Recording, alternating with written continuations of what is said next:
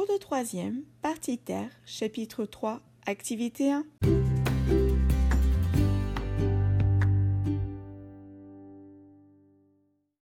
Bonjour à tous, j'espère que vous allez bien.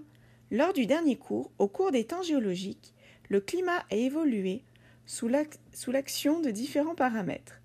Les paramètres orbitaux, rayonnement solaire, volcanisme, effet de serre. Les changements climatiques passés ont eu un impact sur la biodiversité, pouvant entraîner des crises. Ici, nous vous parlions de la crise biologique Permo-Trias. Hugo vient juste d'apprendre que le volcanisme plus intense, à certaines périodes, a eu un rôle dans les crises biologiques du Permo-Trias et du Crétacé paléogène.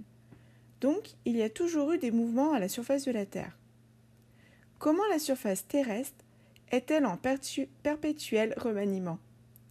Hugo a appris aussi l'année dernière que certaines zones de la Terre comportent plus de volcans qu'ailleurs.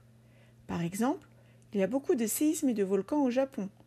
Le relief peut aussi être particulier, comme les chaînes de montagnes et la fosse océanique des Mariannes.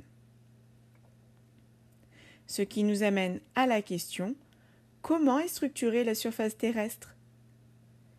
Vous avez déjà commencé à réfléchir à cette question dans une capsule. En effet, vous avez réactivé vos connaissances de 5e et 4e concernant la formation de la Terre, les séismes et les volcans. De plus, vous avez ajouté un calque sur le planisphère de 5e.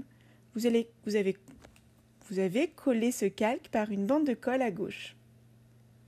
Vous avez déterminé les limites des, plaques lithosphériques à partir de l'alignement des séismes et des volcans.